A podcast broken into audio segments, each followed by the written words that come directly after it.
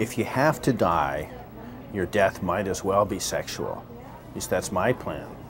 Um, and uh, sex can be very death-like, and uh, um, I don't know, but I'm hoping that death can be very sex-like. We will see. Any specific plans or? Um, well, um, I just have to find the right sex partners. But I will put it off for a while.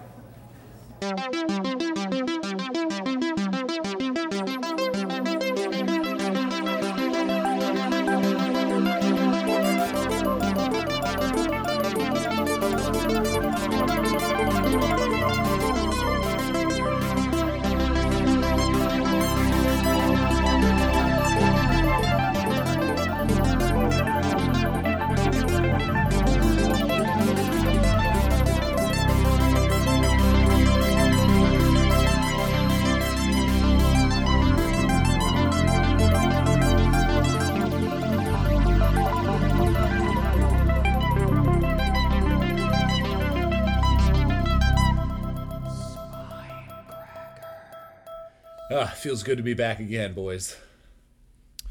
Here we are. in the saddle again. Back on our back on our schedule. What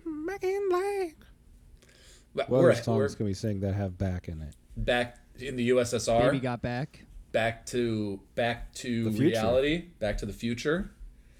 Mm-hmm. Back back in my day. What's that from? I What don't is know. that? I'm just saying. I'm, I'm saying. For, I'm just doing phrases. Okay, let's do that. Uh, back against the wall Back to back, to back. to back. Bactrian camel. What the fuck is that? It's a type of camel. Oh wow. Okay. Well, we get Backpack. it. It fits the All thing. right, Matt. Matt. Matt, Matt with the Matt with the zoology knowledge here. Good. yeah.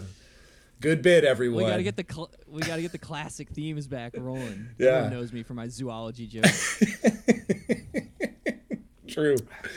Well, uh, we're back, folks. The Spine Crackers podcast uh, is back after our brief hiatus and our end of year episode, which hopefully you all listen to and go check out. We're back in 2023, baby, with our first episode, our first discussion, our first book of the year, um, which is sort of technically last we read last year, but we didn't get to record. Sort of, you know. We it'll be interesting because we all read this on different timelines. Paul, you probably finished it just recently. I finished it like a couple weeks ago, and Matt finished it like a couple months ago, right? yeah. Yep. So it'll be uh, uh, an interesting um, blend of the of uh, her perspectives on uh, the time frame. Yeah. You're guys. You're gonna see in like sort of like real samples of three, like perspectives, how like memory degrades. Yeah. Yes. exactly. Basically. and uh, also, how my ability to pay attention is so bad, they're probably going to know just as much as me about the book, even though I finished. We're counting on you, Especially dude, when it's have- like a an ADHD si- kind of sporadic story with multiple different storylines, many Is- different storylines. Is this the is this the longest? No, this is not the longest book we've read, but it's got to be like the second, right? It's up there. It's definitely. what up would be the there us. longest? The longest would be Killing Commendatore. Oh yeah, also my pick. Yeah. Mhm, Yeah. What else? What else? What other long books have we read? Gosh, I don't know. Confidence Man. Confidence Man is that was only like 250 pages, wasn't it? Or was it longer than that? You th- I thought think it it was was experientially long for you, Mm-hmm. but not Yeah, physically, not page true. long. Yeah. Yeah. It was emotionally taxing on Paul. There's a hyperbolic time chamber for Paul. Yeah, yeah, exactly. It, time passed in a dreamlike slowed and then accelerated state for Paul. A nightmare where you can't run fast. Yeah. Yeah. Yeah, I feel like a lot no of books, some of the books are like that for Paul. But then by the end of the year, he loves them, like Bunyan. Yeah. Well, I have an I have a great ability to change and adapt That's true. and learn from my mistakes. That is actually very charming. It's one of your best qualities. It's one of your best qualities, Paul. Very, very charming. ladies, ladies, he's taken. Okay. I Yeah, am sorry. taken. Chill out, chill out out there. Um, anyway, yeah, we're back in 2023. It's our first review. This is the Spine Crackers podcast. I'm Gabe, I'm Matt. I'm Paul. and um, you can, uh, if you enjoy what you're about to hear, just getting this out of the way. If you listen to the episode and like it, you can go to patreon.com slash spinecrackers to support the show. For as little as $2 a month, you get the Discord channel, you get all the uh, full episodes. We usually do an hour for the public episode ish, and then another hour or whatever just for the patrons. We answer questions, we talk in more detail about the book, um, get a little bit spicy sometimes with takes that are too hot for a general audience. And um, so if you want any of that, patreon.com slash spinecrackers. Uh, it uh, means a lot, and we love you deep so much. Yep. Yes. And we love you if you don't. Yep. Pay. Of course, we also do love you if you don't. more if you do. That's true. It's a, I mean, spe- well, to be frank, that's appropriate for this book uh, because this is a financial, uh, transactional relationship that has to do with love uh, and our love for you as a listener. Um, because today we're talking about uh, William T. Vollmann's The Atlas is the book that Yeah. we're talking about. It is the book. One. Uh, yeah. When did now? When did this book come out? I forgot. I neglected to look just now. 1996. 1996. Okay. Um, great. So, whose pick was this? I picked this book. I All right, picked Paul. this book Why? actually.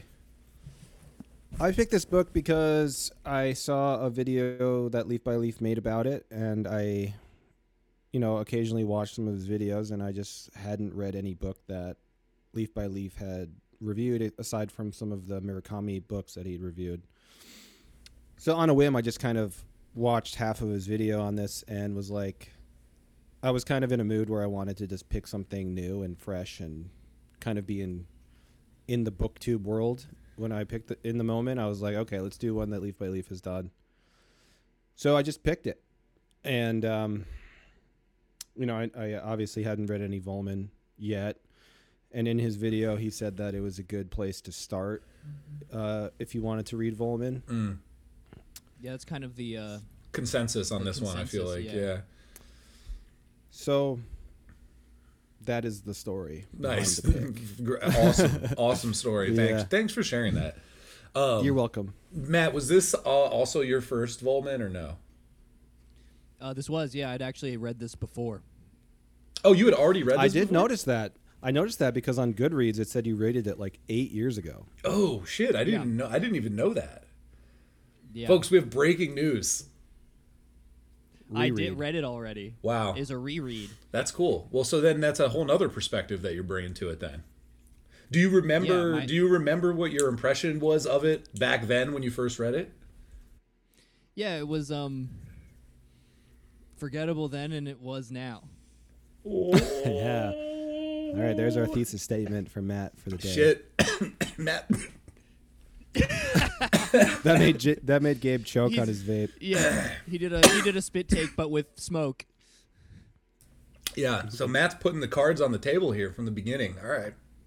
Well, we're gonna get into it. Um, this was my second Vollmann, but you didn't read any more of his after that, Matt. So this is the only one of his you read, right? I did. I read um. I, but I but some would say I didn't. Right? He has a seven volume magnum opus called I think Rising Up, Rising Down. Oh yeah, the philosophical treatise on violence or whatever, right? Philosophico historical.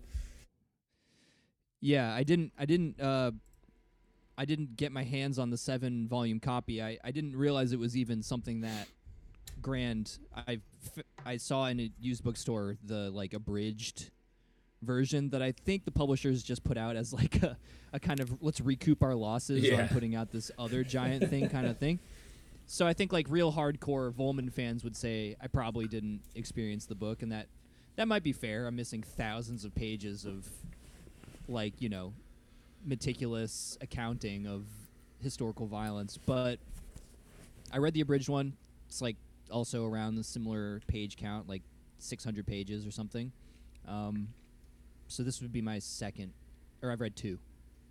Okay, cool. Yeah, so this is also my second. The other one I read was um, the Ice Shirt, which I didn't do a review, uh, a full review of, but I talked about in one of my like um, last year I was doing for a little while before uh, I stopped reading and started playing Dark Souls um, for for the year.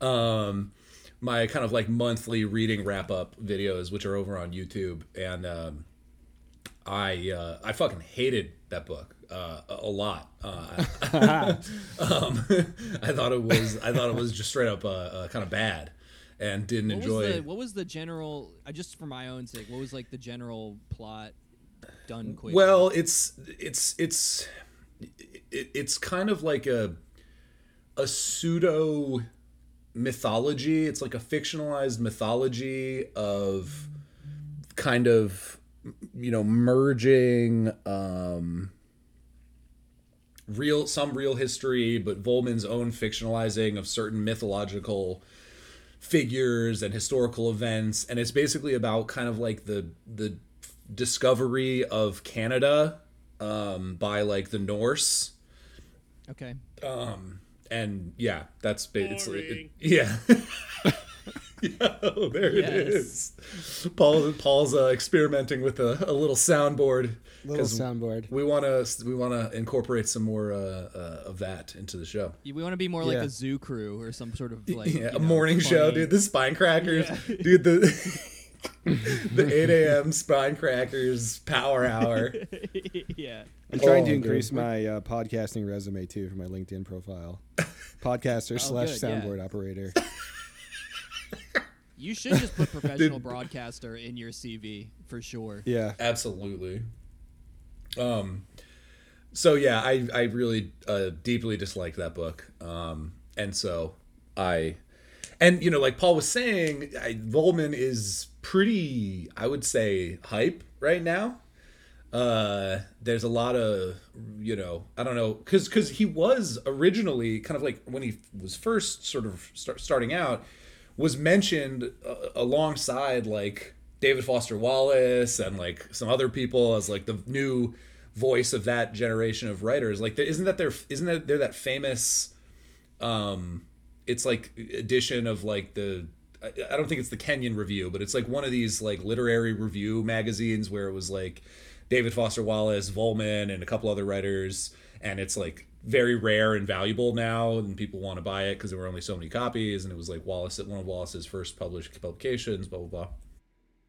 Yeah, I, I know what you're talking. You know- about. you know what I'm talking about? The publication. Yeah. But yeah. There's like I remember th- I can see in my mind's eye the like pictures of them, and they were like the sort of like Vollmann. Vollmann was somebody who Wallace actually like admired quite a bit. Um, Yeah, as like a sort of wonderkind young writer, like back in the day. right. So he was kind of in that conversation, and he's been, you know, I don't think, you know, because he's still alive, and as far as I know, i- is he still writing? Has he published anything recently? He published think, something in um, 2020, Okay, 2020 was the most recent. the the Lucky Star. Okay. So Oh, he's okay. Still publishing, um, and uh, you know, so I, I, I don't. Carbon, carbon memories before that uh, about like climate change. It looks like I mean, um, The dude the can last the dude stories and can other write a lot. in 2014. I mean, he's he's not old. He's only 63. So, Yeah. um, but yeah. Well, that was one of the the selling points in the um, Leaf by Leaf videos. Is one, he he was incredibly uh, hype about how quickly Vollmann seemed to be publishing his novels, and that his publi- his publishers couldn't even keep up with the amount of um, books he was writing. Which I mean, I'm not. That's not something that necessarily impresses me. right, Obviously, right. I mean, Vollmann. I've I've read articles that said Vollmann is kind of criticized for his lack of um, editing and how he kind of like looks down upon it. Doesn't want his work to be edited, which Something he shares Inher- with Wallace, a quality he shares with Wallace, actually, right? Yeah, very very precious about his his his words. Although I think he has a slightly different like rationale than Wallace does for like why he doesn't like to be edited. I feel like Wallace is like, "Oh, don't don't throw a wrench in my like meticulously crafted machinery." Right. And then and then I think Vollmann is more like uh, I don't want to th- I don't want to have to think at all about um, editorial oversight or what other people have to say about anything to like stay in a headspace that he regards as preferable for his own like style. Like right. which out of the two perspectives, I would have to frown upon Vollmann's a bit more. I would say I think both are are sort of cringe in their own way.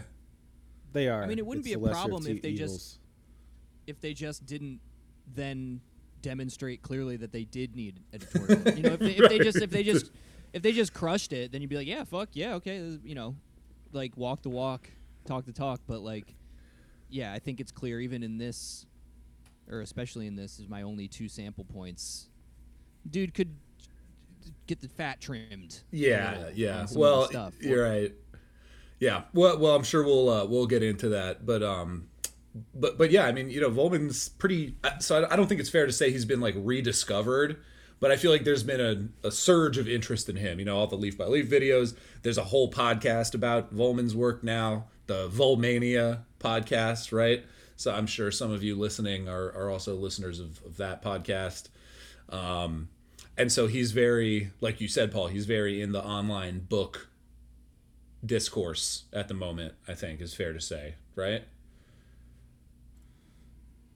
Yeah, sorry, I was actually testing out um, some more samples while you were talking, and the one was going on too long, so I couldn't unmute. Yeah, it's this is uh live radio. lost in it. Live radio live folks. live yeah. testing session as well. Yeah. Yeah. Yeah. Um But yeah, I mean, what you were you were basically saying that he's very much like a part of BookTube at the moment, and he completely is. I mean, a lot of the Leaf by Leaf videos are probably like if you type in Vollmann, his will come up first probably. like prominently, but a lot of them are a couple years old, but he still seems to be involved in the in a lot of the discussions in the circles. yeah. And I, I think part of that is is uh, is is one of these things that we decry here on this podcast, which is just a sort of like because he's so prolific and he writes big doorstop books, he's got a lot of just physically imposing tomes Right. that are like impressive to just look at even to, and not even read and that that is enticing to a certain group of people Yeah, the hype train. The hype train is real. I, I mean Yeah, if and- you want to, uh, if you want a fat stack, nicely curated Instagram photograph, buy some Vollmann, definitely. stack them up on top True. of each other. They're That's good looking books put put a cup of coffee on them. Farm them likes, dude. Farm them likes. dude let the numbers start pumping in Oh yeah, dude. easily. But I mean, you know, like like we've already alluded to, Vollmann was incredibly and is incredibly prolific. He's written, I have no idea how many books, but many and almost all of them are very very long, right? Like, um, yeah so Logorrhea, people say about him. Right, right. So there's there's some there's something I think that's just kind of inherently at least interesting about that, right? Someone who's can just pump out these uh, you know 600 700 page books every year and a half, you know what I mean? Um, yeah, About But, I such mean, a it's- wide it's, uh, variety of topics. but I'm, I'm trying to think of other authors that I know of that work that way, and the one that's sticking out like a sore thumb in my mind is obviously Stephen King, and uh, Hmm. I, uh, uh, with Stephen King, it's not necessarily a great thing to just King was never that Fill up- fast though, was he? King like didn't he? yeah. I mean, he's incredibly fast. Okay. Yeah. Yeah, he's Maybe- fast. I think He- Vollmann people might be thought he had faster. ghostwriters. You think King has Yeah. ghostwriters? No, People no, there was that. speculation. there Oh, was oh, speculation 'cause that he was King so had ghostwriters. I don't fast, think it's okay. true. Yeah. Um. Yeah, and they're slowing down. Yeah. Murakami, no, no, Murakami was a pretty normal pace, but still, he has a lot of books under his belt at this point. Yeah, I think Murakami is closer, but yeah, Murakami is closer to a normal pace, but still a lot of very big books. Yeah, it's true. Um, But so this this book gets claimed as a great entree into Vollmann's work because because it's like right like a collection of short stories that kind of hit on every fixation that he has as an author. almost. vignettes, you It- might even call them. They're vignettes, dude. Yeah, sorry. Uh, and so it's supposed to be like a kind of cheese plate of like Vollmann's fixations, I would call them, and and uh, areas of interest. Uh, yes. and and the globe trotting thing with the atlas, and uh, you know that's all huge aspects of his his, his general mythos. Because uh, yeah, because his work is like uh, it's always been sort of like a mix of like fiction and mythology and history and also journalism. He was like a war correspondent right? And and sort of journalist. So he brings Mm-hmm. a lot of that experience into all of his work it seems. Yeah, Which and is this al- cool. this book also kind of demonstrates the the uh, Vollmann cinematic universe I would as well because a few of the, a few of the short story or the vignettes are are actually titles of I'm not sure if if they're former books or books that he wrote after, but a few of them became titles of, of future novels. I think I think all of them are ones that came out before um, the this. So yeah, so there's a couple titles of these stories or vignettes or whatever you want to call them that are also titles of Vollmann's longer works. So the the rifles, Fathers and Crows, um, uh, Butterfly Stories, that kind of thing. Um, And those are also titles of his some of his larger uh, uh, novels or n- larger you know writings. in the did, in there's a there's an explicit reference too to some sort of um or to to, to an inspiration that he had with uh, Yasunari Kawabata's The Palm palm, of the hand the palm of the stories- hand stories. stories? Yeah, Yeah, which I heard about that. I'm more interested in reading that. Um, but I guess that was supposedly like a jump off point, like a thing which he describes in his like intro as like a book that you read in bed and kind of flip through and you can land wherever in the world and have this experience, you know, through his eyes and it's it's not meant to be something engaged with, right? Like front to back Right. dedicatedly. which I feel like you know we'll and we'll get in we'll, we'll get more into the structure of the book in a minute. But I I I, re- I read that and I was like okay, and then I'm reading it and I was like okay th- yeah that makes sense. It's kind of like there's no stories. there's no linear narrative in the in the in the thing. It's it's it jumps around time periods. I mean most of them are like late 80s to mid nine like you know early 90s. It's like ta- everything in this book seemingly takes place over the course of like five years or something like that, five six years. Um, maybe there's one or two exceptions that are earlier, but um, you know, it's not a it's not a linear narrative, right? It's just a collection of stories and experiences and you know thoughts, basically, right? Yeah, yeah, and yeah, in like the early '90s, I would say, like you said. Yeah, I think and it, 90s. Sorry. Oh, I'm sorry. I almost my stepped on your actual joke, dude. I'm sorry. transitions are ridiculous, and that um, I apologize for that one. I'll no, that was good. No, no. You- You, just get a little grin when that's how I'll know you're trying to queue up something. So I won't. step on it. yeah, yeah. You're honing you're honing your craft here, Paul. In yeah, in it's hard. It's kind of difficult. I just hear like keywords like '90s Seinfeld. 90s Seinfeld. Don't worry. Yes, that's how it I is, have to dude. try to. Your brain's gonna be split. it. Yeah. You're gonna be uh, you're gonna be absolute Chris Kyle of this thing soon. You're gonna be hitting these just you know marksman like shots. Yeah, Alex Jones is gonna ask me soon to do this for his podcast. Yeah, exactly. So funny if you end up making a lot of money just sitting on the side of Alex Jones, just doing like funny, Just doing fart noises. drops, fart noises, and like kazoos and fucking slide whistle whenever he does something. You're gonna be the new uh, what's the what's Joe Rogan's uh, like lookup assistant Jamie, person's name? Jamie, Jamie. Jimmy. Oh, Jamie. Jamie. It's gonna be Jimmy, Jimmy.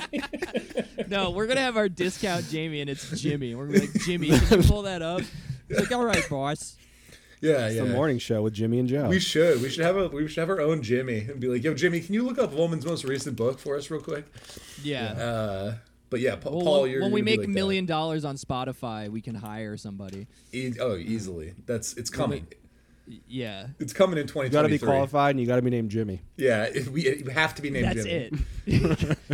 you need prior. You need some priors, and you need to be Jimmy. Exactly. Uh, no last name. Um. All right. So uh, we've already talked, you know, a little bit about the.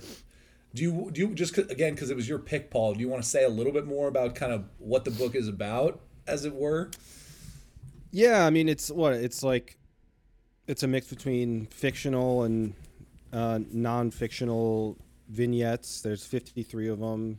They're um, just kind of uh, you know vignettes, tomes that take place all over the world that I I kind of guessed that were you know kind of true to life of Vollmann in his like you know journalistic Yeah. days exploring the world and diff in you know visiting a lot of violent places they kind of go up from i think it's like what like 1 to 20 through 20 they kind of get numbered up. 26, and then at I one think. point 26. Yeah. and then they get numbered down. There's a couple longer um, stories mixed throughout, but in, in general, I would say they're pretty short. Like short meaning like one to two pages. Yeah. Some are like a Um, but- Yeah, Yeah. Some are very short.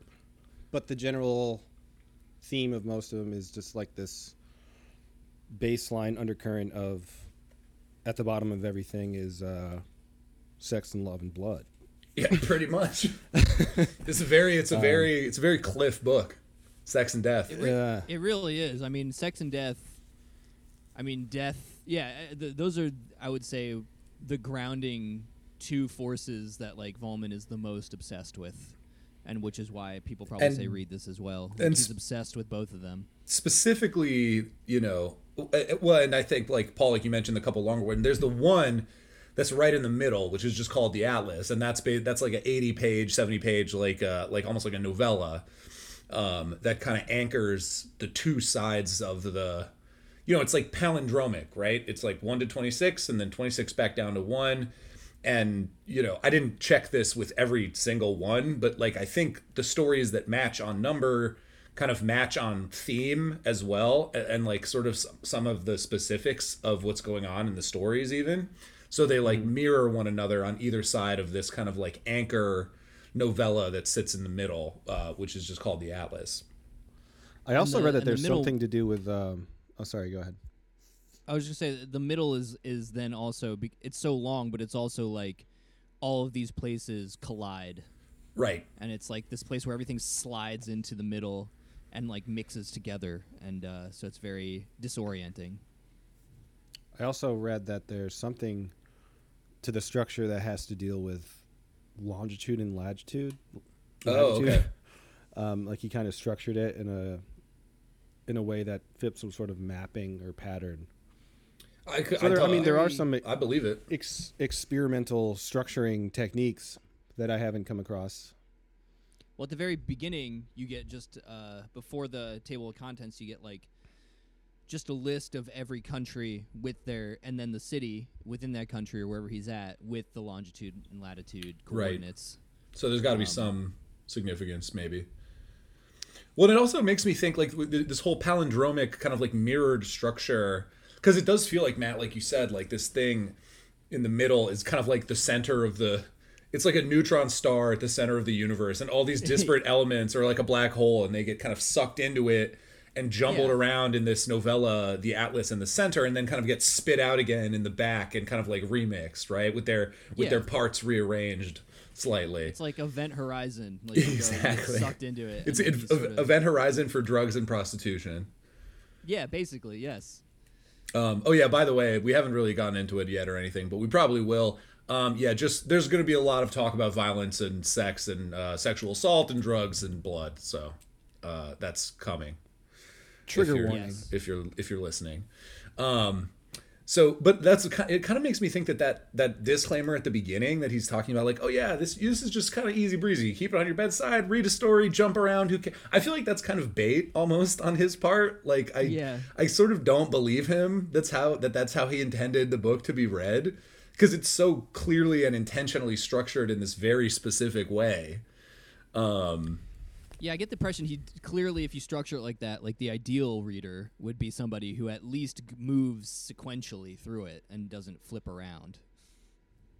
Yeah. But then there's the whole imagery of like the atlas, and it, I kind of liked it, but like that he would sit over a map of the world, and then like he was like a god that would like look at a place and put and touch his finger to it, and then like you'd get like almost the written version of a a a movie scene where you'd zoom in in satellite imagery Yes. into it, and then suddenly like find yourself in like Phnom Penh or whatever. or it's like it's like uh you know it's like um if you watch like a, like any of those like like a Tom Clancy movie or like Jack Ryan or something like that where it's just like the scene- little chevron this- goes underneath it. yeah the scene changes and it's like Kurdistan like 1997 like da, da, da, da. it's very then no matter where you are, the call to prayer is just being yelled. yes exactly But even in like Canada, Yeah. you're like, what? so basically Vollmann is like the he's basically like the prostitution Jack Reacher Jack Ryan, Yeah. or like Jack Jason for Bourne. his wallet. Yeah. Yeah. He's the Jason Bourne of prostitution, basically. Um so so yeah, I mean so so basically I think like the way we should approach this is just kind of talk generally about our feelings about the book, the themes. I think it's too there's too many stories in here to really get into any of them specifically. We're, we are going to do that a little bit on the Patreon segment. So if you want to hear us talk about individual stories or individual um, pieces from this book, you can uh, stick around for that or subscribe to the Patreon, patreon.com slash spinecrackers, uh, for the full episode. But I think for now, it's best to kind of talk in broad strokes about the text and our feelings about it. Um, because A, time constraints, and if we start getting into individual stories, that will get away from us very quickly, I think. Make sense? Yeah. Yes. I, I, well, I think that therefore to to hit on something that makes the bulk, I would say, of the book.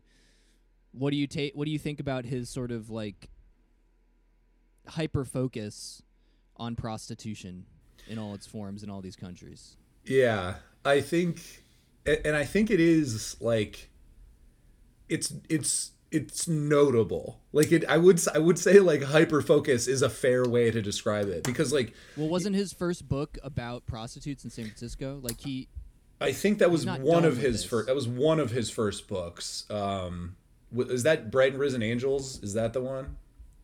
I unfortunately don't remember, but that one's not that one is not about prostitutes but there's like you know like yeah whores for he has a, the prostitution trilogy um and then Right. a, a lot of That's his right, yeah. other a lot of his other books are also about have to do with prostitution um and so this is like a, a fixation for him i think for sure um and it's you know there are a few stories that are about like his experiences with like war and poverty and violence. Um and then there's uh, one or two like more personal stories about the the like the real life death of his sister for example when they when they were young. Right, yeah, um but but by and and of course i think those things probably intersect in some ways we could dissect psychologically for him for sure, yeah. um Yeah. i mean he like is a rich psychological case study. hundred percent. I mean, I think like the most kind of obvious way that that, that those things intersect, and just as a spoiler alert, that the, that first story about his sister under the grass is probably one of probably my favorite in the collection, or one of them. I liked it. I did like it too. Yeah. Um, or it's up. It's one of one of my favorites. Um, but I think the the most obvious way these things intersect, right, is in his relationships with these you know sex workers. Uh, his seemingly no like his first reaction is always to try to like save them in some way whether that's like financially or emotionally or you know getting them physically away in some cases right um Right. and i think that there's a pretty obvious and i think he's aware of this obviously like there's a pretty clear sense of like trying to make up for his perceived failure at not saving his sister when they were younger. Because because I just I, you know I think what happened was they were out and he was supposed to be like watching her and she drowned or something right? His younger sister. I'm pretty sure that was Yeah, like the, yeah. the what happened. Um and so he has this complex about saving women in danger basically it seems like Sort of yeah, like it Jack seems pretty Reacher. straightforward. sort of like Jack Reacher and Jason Bourne and Jack Ryan and Tom Clancy Right.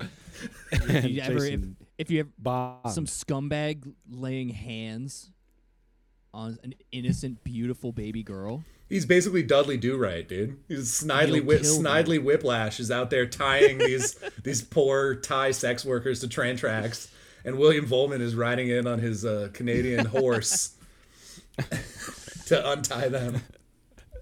Well, that's one of his famous lore stories. Is right. He like uh, at least one time he did save a, I believe a Thai sex worker, like a teen, uh, like literally like paid for her and got her out of the country or out, at least out of working as a prostitute.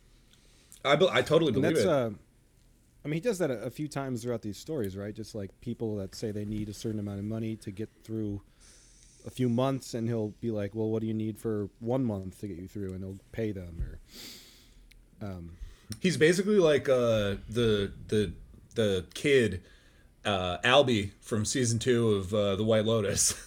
Dude,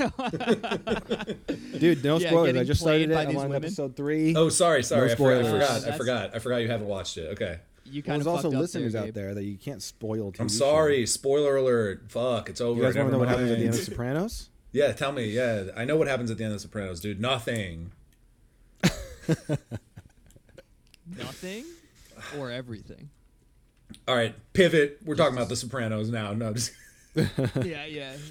Um, but yeah. So I don't know what else. What else do you? What else? How how else do you make sense of this obsession of Vollmann's? No, I think it's it's it's like not shockingly clean cut, but I think that the uh, psychological assessment of the events in his life and also the just like the, the his work as a journalist kind of clearly demonstrates why he might have wrote wrote about these certain topics and themes. It makes sense why he would um, latch on to prostitution as well. To me, it's kind of like you know I, I, I have actually read a couple uh, interviews with him, and I, I do like a lot about what he has to say about the world and about writing and um, about literature in America. Like I, I do like him, but it, when it came down to this book and just like the themes that he wrote about, it just seemed a little bit too clean, clean cut, and the themes seemed a little bit too like on the nose for me. There wasn't like Yeah. uh, as much depth as I thought there was going to be. Well, he's because I think the journalist angle is important because I, I feel like even when he's doing stories, there's this kind of uh, I don't know, almost stylistic bleed over with his like journalism, like journalism, like things that don't necessarily need to. th- They they end up sounding like reportage or whatever. They sound like he's kind of delivering the news, albeit in a kind of like literary way Mm-hmm. because he's he is i think but i think he's like a, a guy who's like trying to like gabe said sort of atone a little bit for the past. And uh, he has a strong desire to cover yeah like marginalized people and like victims of violence and and repression and all that kind of stuff. And so i think he feels like he's doing something morally correct in for instance you know taking on prostitution as an entire institution and and and kind of like cultural undercurrent that he goes out of his way to explore in like every country and find the commonalities of uh so i don't know. Like i think he he thinks he's doing uh moral work i believe. I feel like in a lot of his stuff he seems to be doing some sort of ethical or moral work by his own account which is uh, something that he clearly is has thinks about a lot because he wrote seven volumes on like when violence is justified or not right? So he's like has a lot of thoughts about morality in general and sort of you know the way in which uh, uh, his work and his own life kind of intersects with various expressions of, of evil in the world i think right? Yeah, and it's like the how how could way- that oh, not ahead. Be on his mind really for for being a journalist for for so many years. And I I did read a, uh, something that described a moment I forget what country he was in but he was in like an actual gunfight and thought he got shot. And it seemed like a very traumatic moment. And it, it turned out someone had like thrown a peach at his head and it got like wet on his head. And oh wow. he like felt it and thought he was like shot in the head. But i mean the guy has definitely yeah. been on the forefront of real he's seen some shit jack ryan like scenarios he's fucking seen some shit he had to be tactical many times Yeah, he's seen Yeah. some he's seen some fucking shit for sure. Well, I mean, the second story in the book, I believe I think it's the second story, is like describes a moment where he like is like sitting next to his friend in a car and his friend gets shot in the head, right? Yeah, and that's a real. That's And a real that that really happened to him. Um and so and then in the in the rest of that story he just go describes the feeling of like what did you just do a did you do a drop and i missed it yeah i was trying to but- do it an agreement shot or a drop and it was roger roger the the droid from oh, Star Wars. Star Wars. Yeah, yeah, oh. Phantom Menace. All right. all right uh, Star um, Wars. but the rest of that story he's, he goes on to like describe this feeling of like always having essentially a sniper rifle aimed at the back of his head, like no matter where he goes and no matter which way he turns his body, right? Yeah, tingling, a tingling, an itch that's ever present on his skin. Uh, Yeah. That was effective. I mean, I, I, I think where he shines for me in particular is the war reporting, um, more so than the the coverage of prostitutions I, or prostitution, because like, yeah, he he- he has more of a complicated, it seems to me, relationship with prostitutes. yeah. Like that save that savior complex and like the sort of journalistic integrity of the fact that he, like, also avails himself of prostitutes, like for real, um, in his life, uh, is just. I don't know. It's it's sus to me. it's it's ways. definitely a weird a, a, a weird relationship and i mean i think the other the other part of that we talked about the kind of like moral work and his his stuff the stuff with his sister and all that i think the other the other side of that coin or the other part of that um, equation is you know at least as it's written here the i don't know what to call the the character the, the main cha- the traveler i suppose you know Vollmann Yeah, yeah. The traveler. Yeah. um, is is also a deeply deeply lonely person just on a personal level right like Right. they they have no they have no sense of companionship of community of purpose really. Um and you know there's a line i think somewhere in the in the the atlas the novella in the middle here where it's talking about like you know this all just it just kind of like lamenting like this all all of this mess just started because i wanted to see the world and i thought that'd be a good thing and it's turned out to be not that and it's just made me feel worse and more isolated and more lonely Yeah. Yeah, there's that story where he's uh it's like pretty long uh and it's like him seeking his quote unquote wife, but it's, I think that's kind of like a sort of semi joking moniker or like Yes. kind of semi sarcastic label for this woman who I, I couldn't tell if that was um some version of the Thai prostitute that he in real life ultimately did get out of the country, but is that five lonely nights I think so. It's all in it's all in Thailand, it's Phnom Penh or something like that. when But, he uh, goes back to try to find this this woman that he knew there previously yeah, and then he goes back to San Francisco, and then he ends up coming back, and she's like changed, and maybe it's not that uh, she I think she has AIDS, is the implication by the end of that. Uh, right That one actually I thought was really good, um, just as a sort of study on loneliness. It felt very again like something that could have been made into like a, a, a really good uh, movie. I think I think that's actually the first um that's the first version of the butterfly stories. Uh Ah, is is that one, yeah. yeah. So what what's your takeaway from from that that from that story? I don't know. I just it just felt more like like you were describing somebody like the inability to connect, like all like language barriers, like barriers of uh, uh, intention. Um, like you get a sense that he's kind of being basically ridiculed Yes. by everyone else around him like oh yeah but he like is aware of that and he's he's almost using that um to like feel even worse in a comforting way. Like the i got the bizarre sense that at least in those stories the traveler was um on some level enjoying the futility of what he was doing.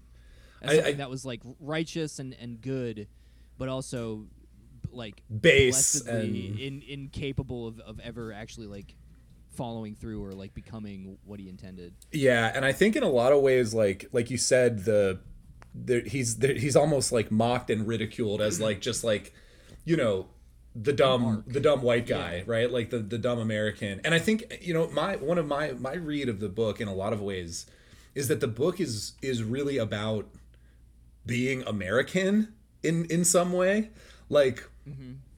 You know everywhere he everywhere he goes every relationship he has every interaction we ha- he has is mediated by his white americanness and and his money right? The fact that he always has money to give to people, right? Not he's not rich generally speaking, but compared to these people, it- he has a lot more money in most cases. And I think like I think there's always this like looming asymmetrical power dynamic in the background of all his relationships, of all his interactions, right? And it's not even just the prostitute ones. Like there's that story where they go um, walrus hunting. He goes walrus hunting with like a family in uh, you know I forget where up in Canada somewhere I think um, like a, a, a um, like a First Nations tribal family or something, right? And they're they're they're hunting walruses, and one of the kids fucking hates him, right? He hates. Yeah. He's just like super angry at him that he's there, and and Vollmann or the traveler acknowledges like I, I was only there because I paid three hundred dollars to like take a walrus hunting tour, basically, right? Like Right. Yeah.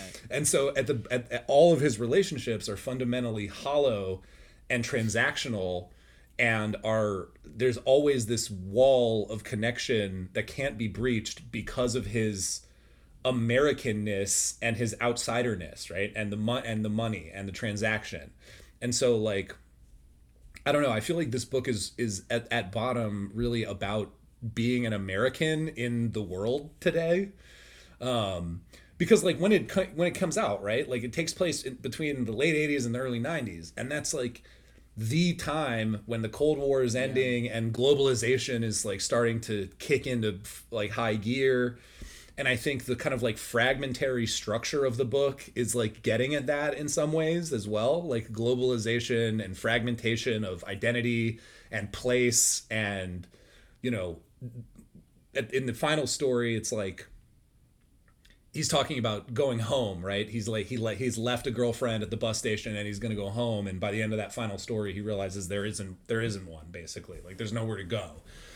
Right. and i think like sorry i'm just popping off right now but i this this is No. kind of what i was been thinking what i've been thinking about today and then i want your your takes on it but the other thing in terms of the structure of the book is that the first story takes place in grand central station in new york city right Right. and the final story takes place at a bus station in Sacramento, California, right? And I think that there's this weird, super fucking, you know, um, what's it called? Like, uh, what's it called when something's like not a straight line on a path, like Meandering. linear. meandering. Yeah, there's another word I was looking for, but like, yeah, non- nonlinear meandering. If I, it'll come to me when I stop thinking about it, but this super like meandering inversion of like the manifest destiny westward expansion thing going on there with the first story in New York and the last story in California. And yeah, that's you know, good. if if if westward expansion was this drive, this thing that that gave some purpose to the people that believed in it, for Vollmann in the era of globalization for the traveler, it's just another stop on this never-ending, ultimately meaningless journey towards death. basically, it seems like right, like Yeah, I mean, I think I, I think- agree that Vollmann is is certainly anti-American seeming to me. I mean, I, I in one article or one interview I read in particular, he he just came across that way very much so. Um, he was speaking mostly about American readers, but I, I think that yeah, his his ex, his explore exploratory nature and his desire to like see the world and view the world and view all these different um, catastrophes and moments throughout, you know, the early '90s when he was doing a lot of his his traveling. I think it does point to him kind of exploring the notion of um, what what exactly has American expansion done? What is what has globalization done? What is what is our actual effect on the world in terms of, of our own expansion? And yeah, I think he does come to the conclusion that it's it's only wreckage. It's only it's only it's hollow. like net negative. It's very like are- um. you- have- did you- either of you guys ever read like the the Lonely Crowd? You know, it's like this famous sociological study of Americans. I think it was from the fifties or whatever. Um, I know that syndrome. Maybe you've yeah, heard of it. Yeah, yeah. It's very much like of a, a piece with that. It seems to me, like this guy is a very kind of in the lonely crowd type person, right? And there are a few lines, like I forget where, what story it was, it might have just the story might just be called on the bridge but like there's a, a line where he says something almost exactly that like um i'll see if i can find it he says almost something exactly like you know at the end everybody was there and and i was alone you know uh There are a lot of, Jason um, Bourne. very jason bourne very jason bourne Lone wolf, dude. Mm-hmm. Yeah. well, there are a lot of um, there there certainly are in most stories at the some sort bridge of um, some sort of uh, exchange rate information about money. He like says some other currency, and then it tells you what that means in U.S. dollars. Usually to In the drive home the footnote, point that right. like that like uh you know these things are ungodly cheap. Like everything's cheapened. Like you go to the third world or whatever, and you know you can buy companionship for 14 US dollars for like two days. hmm But yeah, I don't know the the inversion of like manifest destiny or whatever. I, I don't know. I don't get the sense that he I, I initially like had such a thought that drove him or whatever. so I yeah feel it's like, i'm smarter than him basically like is what you're saying like well, I think I you, think you he- just made his book I mean, better, that's what good criticism does right hmm or makes I it think he. I think he got to that conclusion probably. He's a smart person, but like initially just right with like he's from L- he was lived in LA for or was born in LA and like he did that book about San Francisco and prostitution. Like I think he started out just interacting with the poor and dispossessed and he probably over that decade or a little under a decade that we're describing through his travels I would imagine he got to some similar conclusion, like you know everything is now transactional and transactional in nature, and uh, I'm more of an interloper and an unwelcome presence, or sort of a clown, uh, globally. right uh, even though my initial intention was probably something more idealistic or naive, like I just trying to help. You know, I just want to help these people, and then eventually you're like, oh right, that's much harder than I ex- expected. Yeah, and I think I feel like this book in particular is in a lot of ways him reckoning with that, like th- with with his Americanness, right? And and you know Vollmann in particular, right? Like he he he went to he like you know like you said he's from L.A. and then he went to um Deep Springs College, which is like this super. I don't know if y'all know what that is, but it's like this super selective like you know um it's basically like it's like a bennington type type school like a you know a, a rich artsy and they and they have you can like take classes in like animal husbandry and and husband, husbandry and like milking goats and shit like that it's very Yeah. it's like ben it's like if bennington was in like you know you know california uh, Okay. Although I don't know if it's in California. I think it might be in like um, Utah or something, or Nevada or something like that. Um, let me look. Actually, oh, no, it's it is in California. Um, and then he went to Cor- and then he went to Cornell. You know what I mean? So like, there's this all there's this ever present class American elite dynamic in his life and his interactions with all of these people, and I think he's both trying to overcome that in some ways but also coming to terms with the fact that that can never fully be overcome right that bridge can never be can never be fully crossed in terms of building a genuine relationship building a community you're always going to be the american guy that went to cornell that's just here to like write your story about you know sex workers Yeah. And I, I do think I mean But he's to critis- criticize his uh his attempt at doing this a little bit from my perspective like I, I i do agree that what he was what he claims to and what he seems to be trying to tackle morally is like i like it i like that he kind of maybe had some guilt about his his class and his status and decided to do this with his life i mean it's a crazy thing he did a lot of crazy things but when it when it comes down to his actual um, themes in his writing. What? No, I was just thinking like he's he's kind of like a yeah, it's not like he has a death wish, but he's a little bit like the Johnny Knoxville of white guilt. You know what I mean? he's just so many good metaphors here. He's just like, yeah, I'm gonna go to a poor Hey, war I'm- zone, and I'm, hey, I'm, This hey, William T. Bowman. hey, I'm William T. Bowman, and this is the war in Serbia. yeah, I'm in Cambodia. Let's see how close I can get to being murdered. Except Johnny Knoxville would have would have like gotten on the back of a bull and rode rode down a street with gunfire. Yes, Hey, we brought the town together. much more effectively. exactly. Sorry, I interrupted you, Paul. Um, What were you saying? I've lost my train of thought, so I- I'm sorry, I- forgot. I I'm gonna- couldn't- I'm gonna go get I- some coffee, I could not forget. and you that- think about what you've done. I'm, I, I couldn't I couldn't let that phrase slip out of my head, dude. The Johnny Knoxville of white guilt. I think that that's I I, I I'm, I'm I had to I had is to put that in there. Um, Hey, this is William T. Vollmann, and I'm hanging out with alcoholics on a reservation. Right, Yeah, right. just like let's see what happens. hey, this is William T. Vollmann, and this homeless guy wants to inject me with his blood. Let's see if he has AIDS. like that's literally uh, one of the stories, basically. Yeah. Yeah, I well, I, I think also though like th- there's that much more intellectual way you put it, which I think is in play, but I think it's also like Vollmann is just sort of a weird, lonely guy too. Like there are other people who, you know, there's countless academics on this topic. There's countless journalists on this topic. Like he does have a uniquely I don't know. It's not nihilism. He's he's he's pretty hopeful. He keeps writing stuff, Yeah, I don't. I wouldn't say nihilism.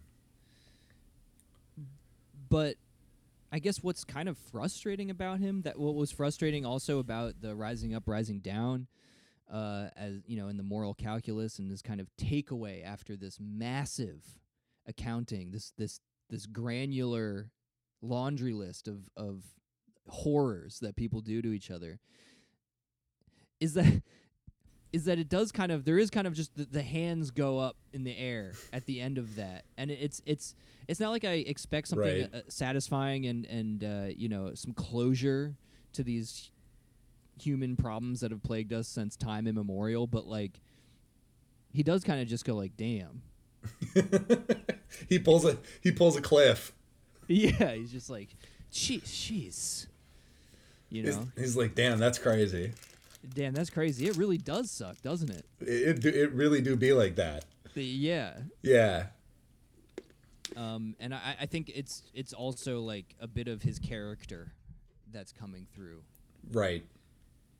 you know because like you can you can you know you you, you can tackle the idea of like globalism but you can't you don't want to be like the neoliberal like like that like uh, joke about like the the shitty DSA boyfriend who just blames neoliberalism for why like he can't uh, be Do the boyfriend. dishes.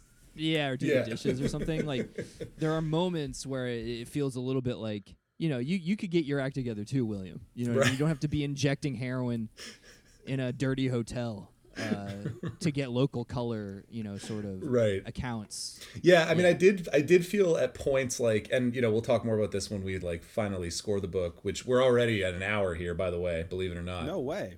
Yeah, dude, fifty six minutes. Um, Easy. easy, easy content. Um, and I feel like we haven't. There's a lot of stuff I still want to talk about. I want to talk about Oh, for death, sure. death and ghosts and history, um, Sex, and necropolitics and sex. Necropolitics. All right. Yeah, it's a great book. Everyone should read it. Necropolitics, Achille Mbembe. Read it.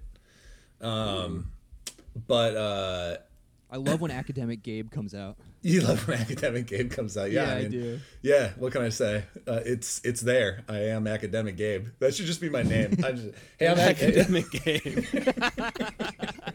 My Hero Academia. Yeah. Fuck. Now I've lost my train of thought. What, what, what, what was the last thing you said, Matt? well, what goes around comes Oh, just, around. just, just Good.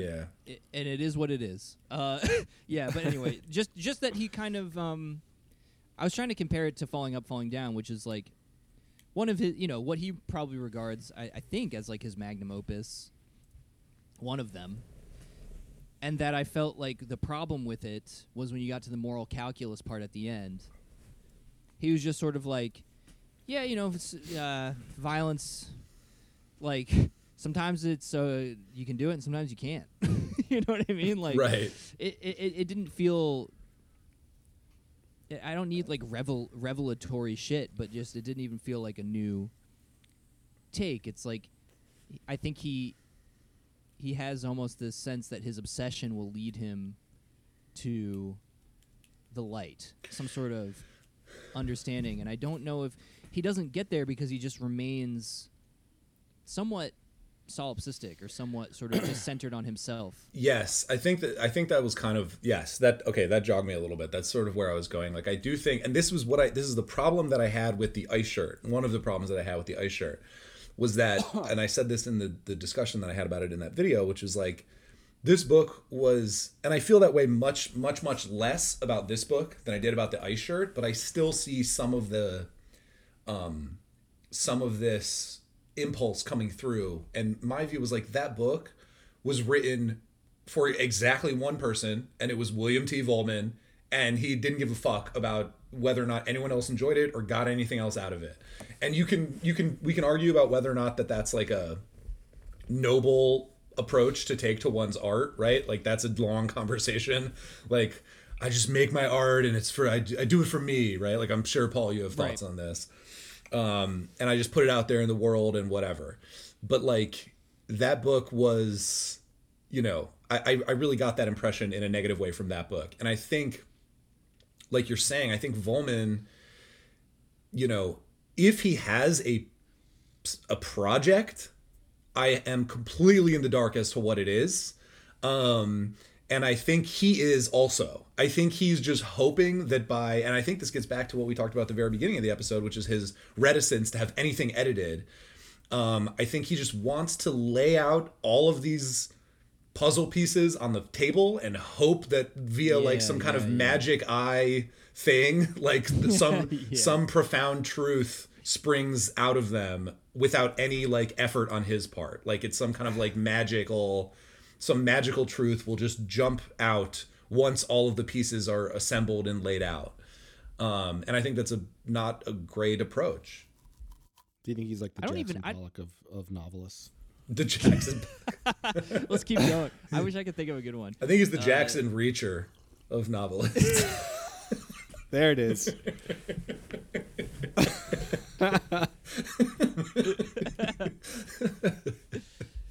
I don't even have a problem with that approach, like the just sort of scattershot. Like, let's just try and ingest as many experiences as possible within the spheres that I'm interested in, and just I don't have a problem with the it as a table. I don't have a problem with it as a way of living your life, but I, I it's not obvious to me that it makes for compelling reading. yeah, it's just yeah, a- I can't think of any the pro- examples that where that that kind of writing is like pleasant for me. The problem is, like I said, it's like because of the journalism thing that comes into it and the sort of barely veiled biography that he's telling about his own experiences. It does feel like it's just more like a diaristic reckoning most of the time with like his own perspective, but also these kind of other other writers who who go for like whatever the big shaggy monster novel where they're they're just they're just doing battle with ideas that they they they don't know how the outcome is going to go. Um, the things that Vollmann is talking about feel much more grounded in a kind of reality that I think he makes takes pains to to establish. Um, and therefore, like to me, it it it begs more. Um, not of a conclusion again, like I'm saying in a nice tidy not bow on top of everything, but just uh, like focus, like more like he's obsessed with things somehow in an unfocused way. Like Yes, that's such a good way to put it. that's I guess the feeling I get when I read stuff about. Well, it. and I think it's that like, like, you know, it's like you know, we we talked about Wallace, and then you know, like we're going to be reading Malcolm Lowry Under the Volcano soon, and I Yeah. think that that's kind of another maybe fits the mold of that like big shaggy like monster Yeah. idea, right? But like you know, when you read, I've read that one already too. oh, okay, that's interesting. Okay, cool, that'll be fun then. Uh, we're gonna have a special guest on for that episode, by the way. Um, Who is it? Be specific. I don't want to tell the people. I don't want. Yeah, we do have a couple guests coming up. Um, but I think that like like the way you put it there, Matt, like obsessed in an unfocused way is so right. And and like when you read, so for example, like when you read, going back to our conversation at the beginning, when you read Infinite Jest, for example. I think this is an area where the journalistic approach that Vollmann takes in some of these cases gets in his way. It's almost like a a, a, a stick in the spokes of the the wheel. It's like I've it, you know like we said he's a lonely dude. The character's lonely. Got to get one or two in every episode. and uh like it's I feel like the journalistic writing st- style is a way for him to further distance himself from like making an actual point about any of this stuff right Yeah. it's it's just it's purely descriptive um and you know there at one point like there was a line that sort of pissed me off where it was like someone did something and there's like and then he became an anthropologist. And I was like okay. And I feel like uh I feel like Vollmann that's kind of the what Vollmann wants is he just wants to be this anthropological you know uh, a qualitative researcher almost.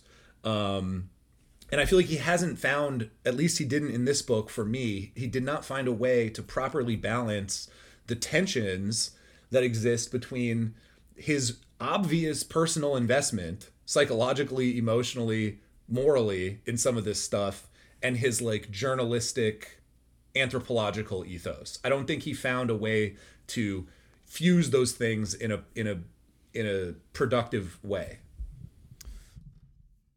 Yeah, I agree.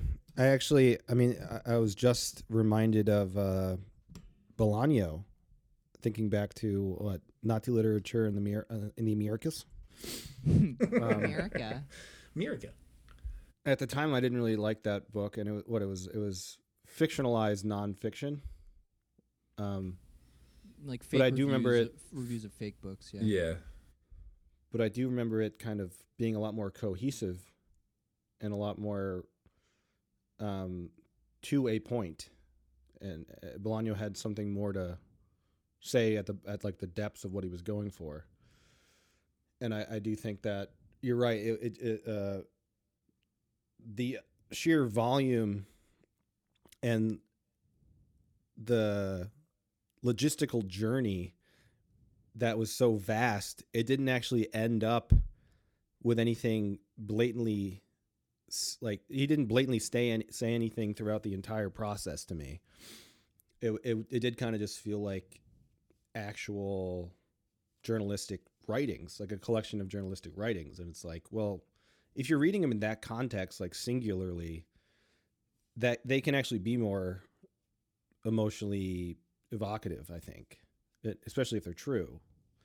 Um, so I feel like he didn't he didn't know how to bridge the gap between like what he's good at and making more of a, a refined, um, structured novel that had deeper themes and deeper elements.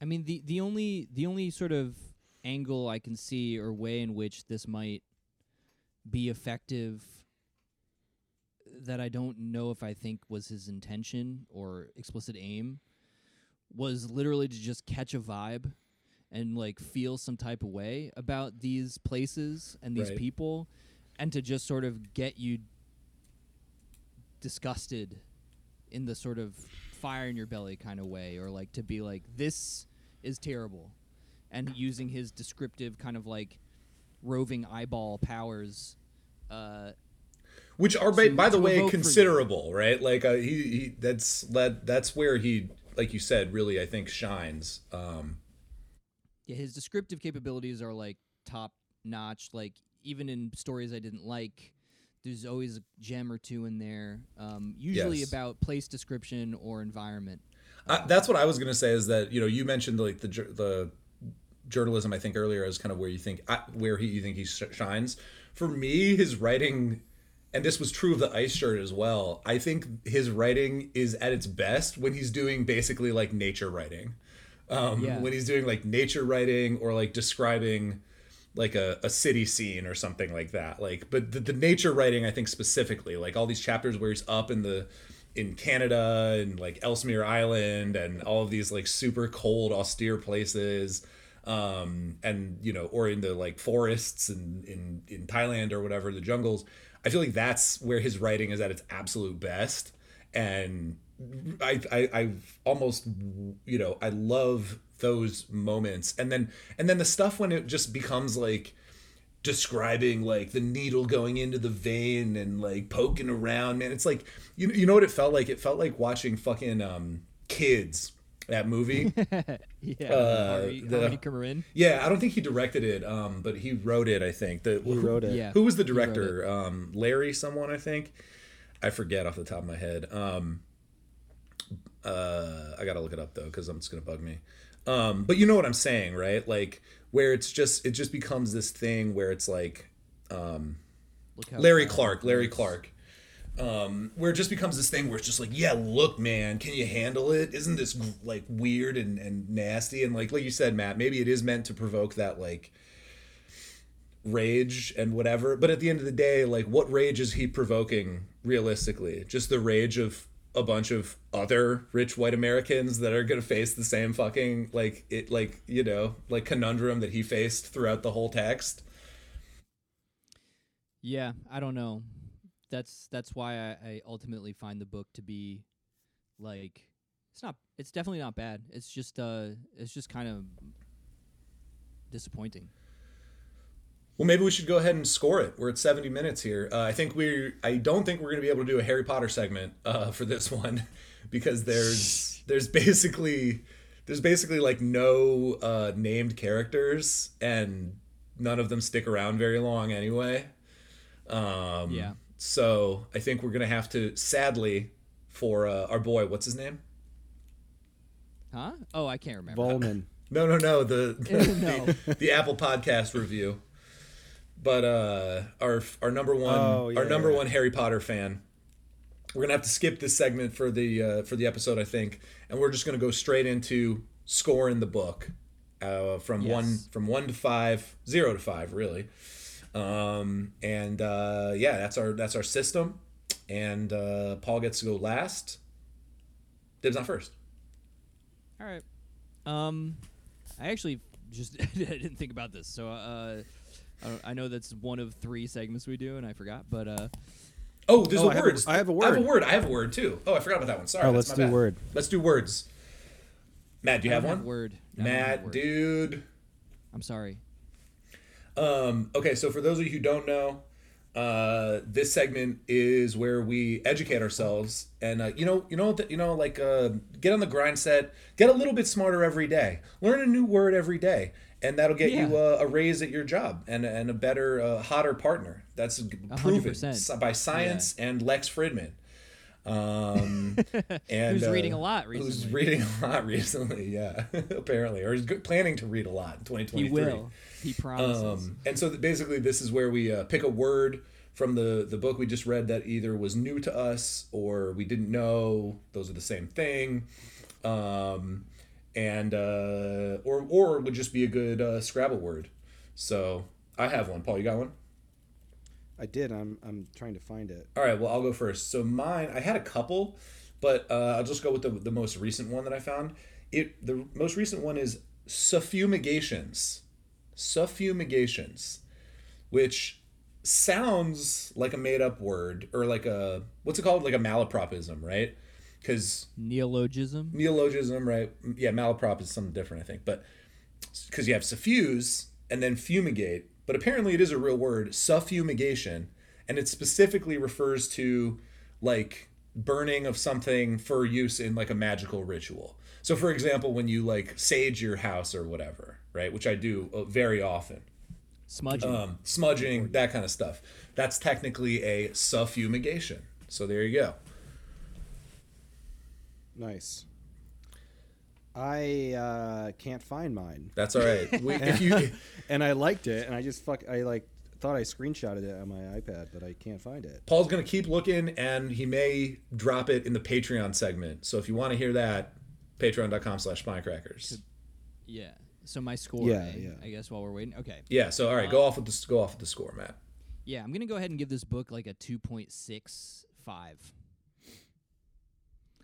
Uh, because I don't know, it just it falls in that uh somewhat difficult category, um, of something that you can uh, uh, appreciate a lot about, while it just not really affecting me in the ways that I ma- think matter. Um,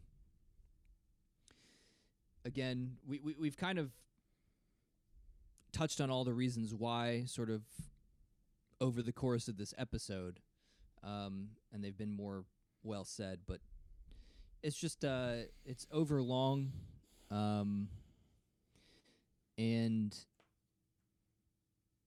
yeah, after a while, even the sort of beautiful descriptions of environment or scenery uh, fell flat in the face of a kind of larger soul to the book, for lack of a better description. That that I did, I just like, I didn't find, um, and so a lot of these ended up feeling like, um, I don't know, more like more like dry exercises in the obsessions that Vollmann has than like things born of and I'm sure they were because the dude again, the dude to his credit is I think genuinely fixated.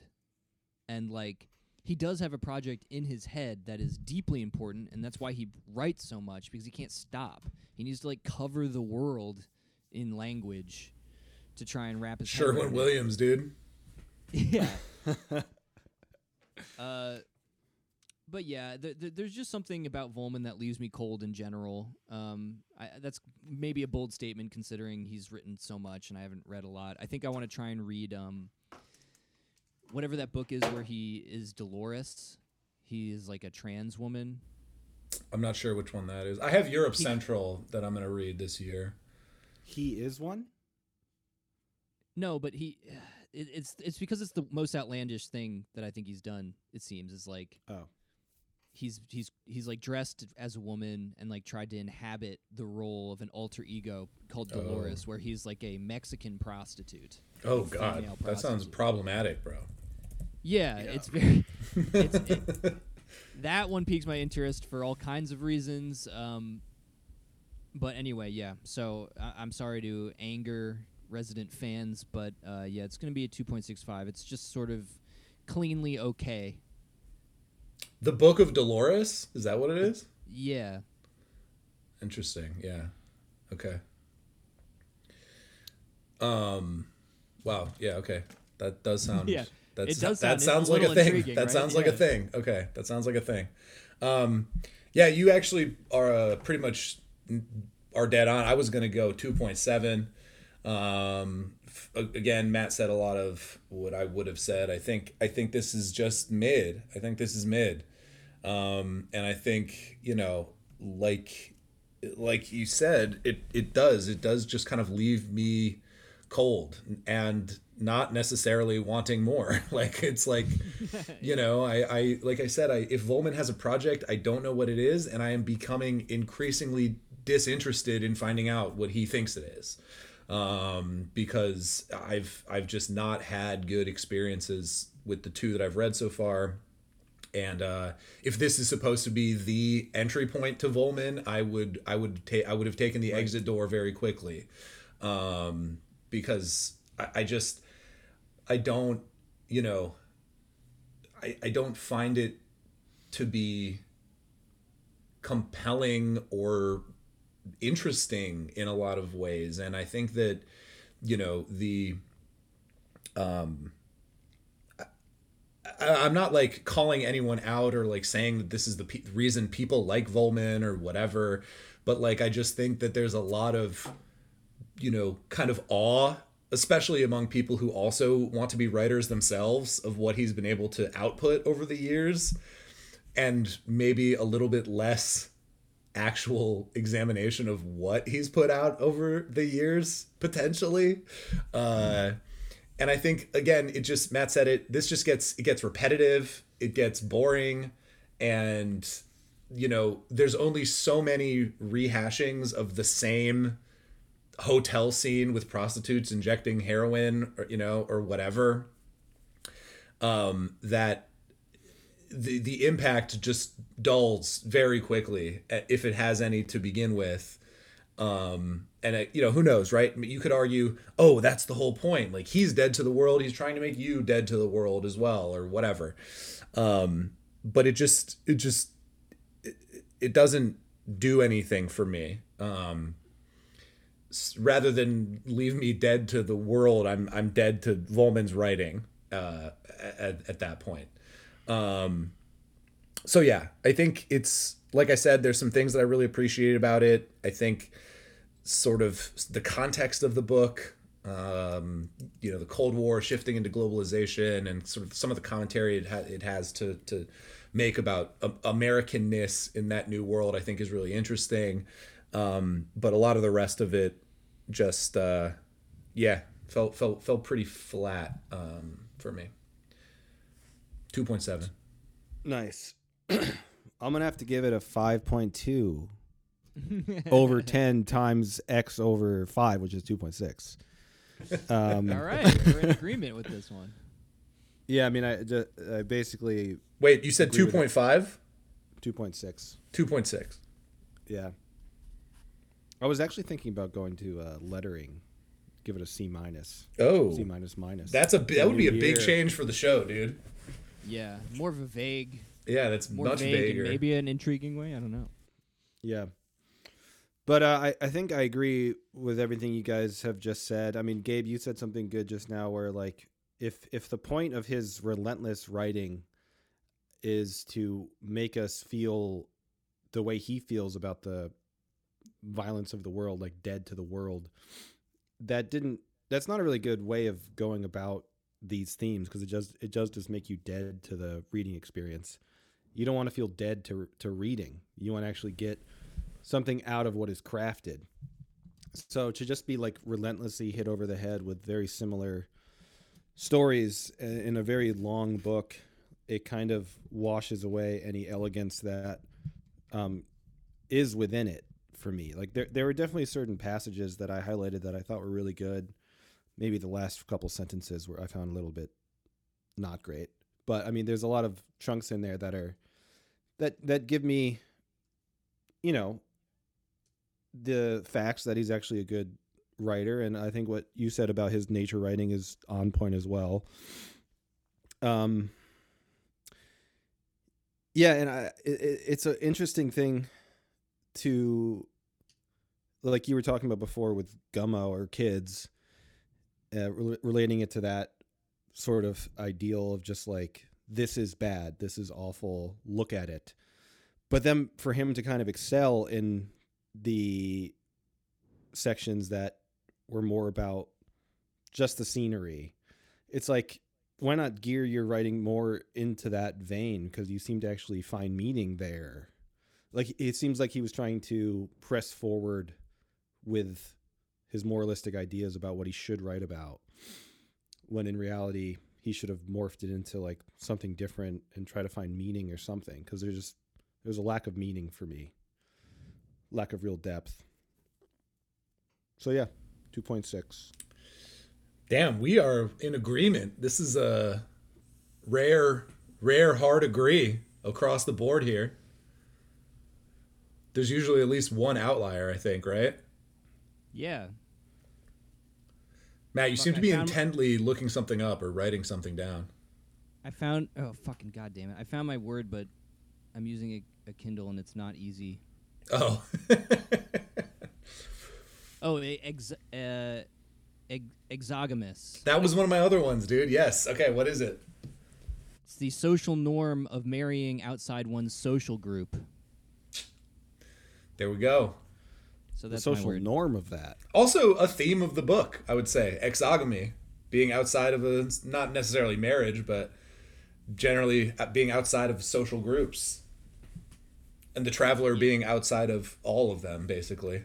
Yeah, it's the custom of marrying outside a community, clan, or tribe. Interesting. Okay, I love that. It also has a biological definition, which I think is the first. I don't know. Yeah, but any gamey, anything with gu- game after it is about marriage or mating.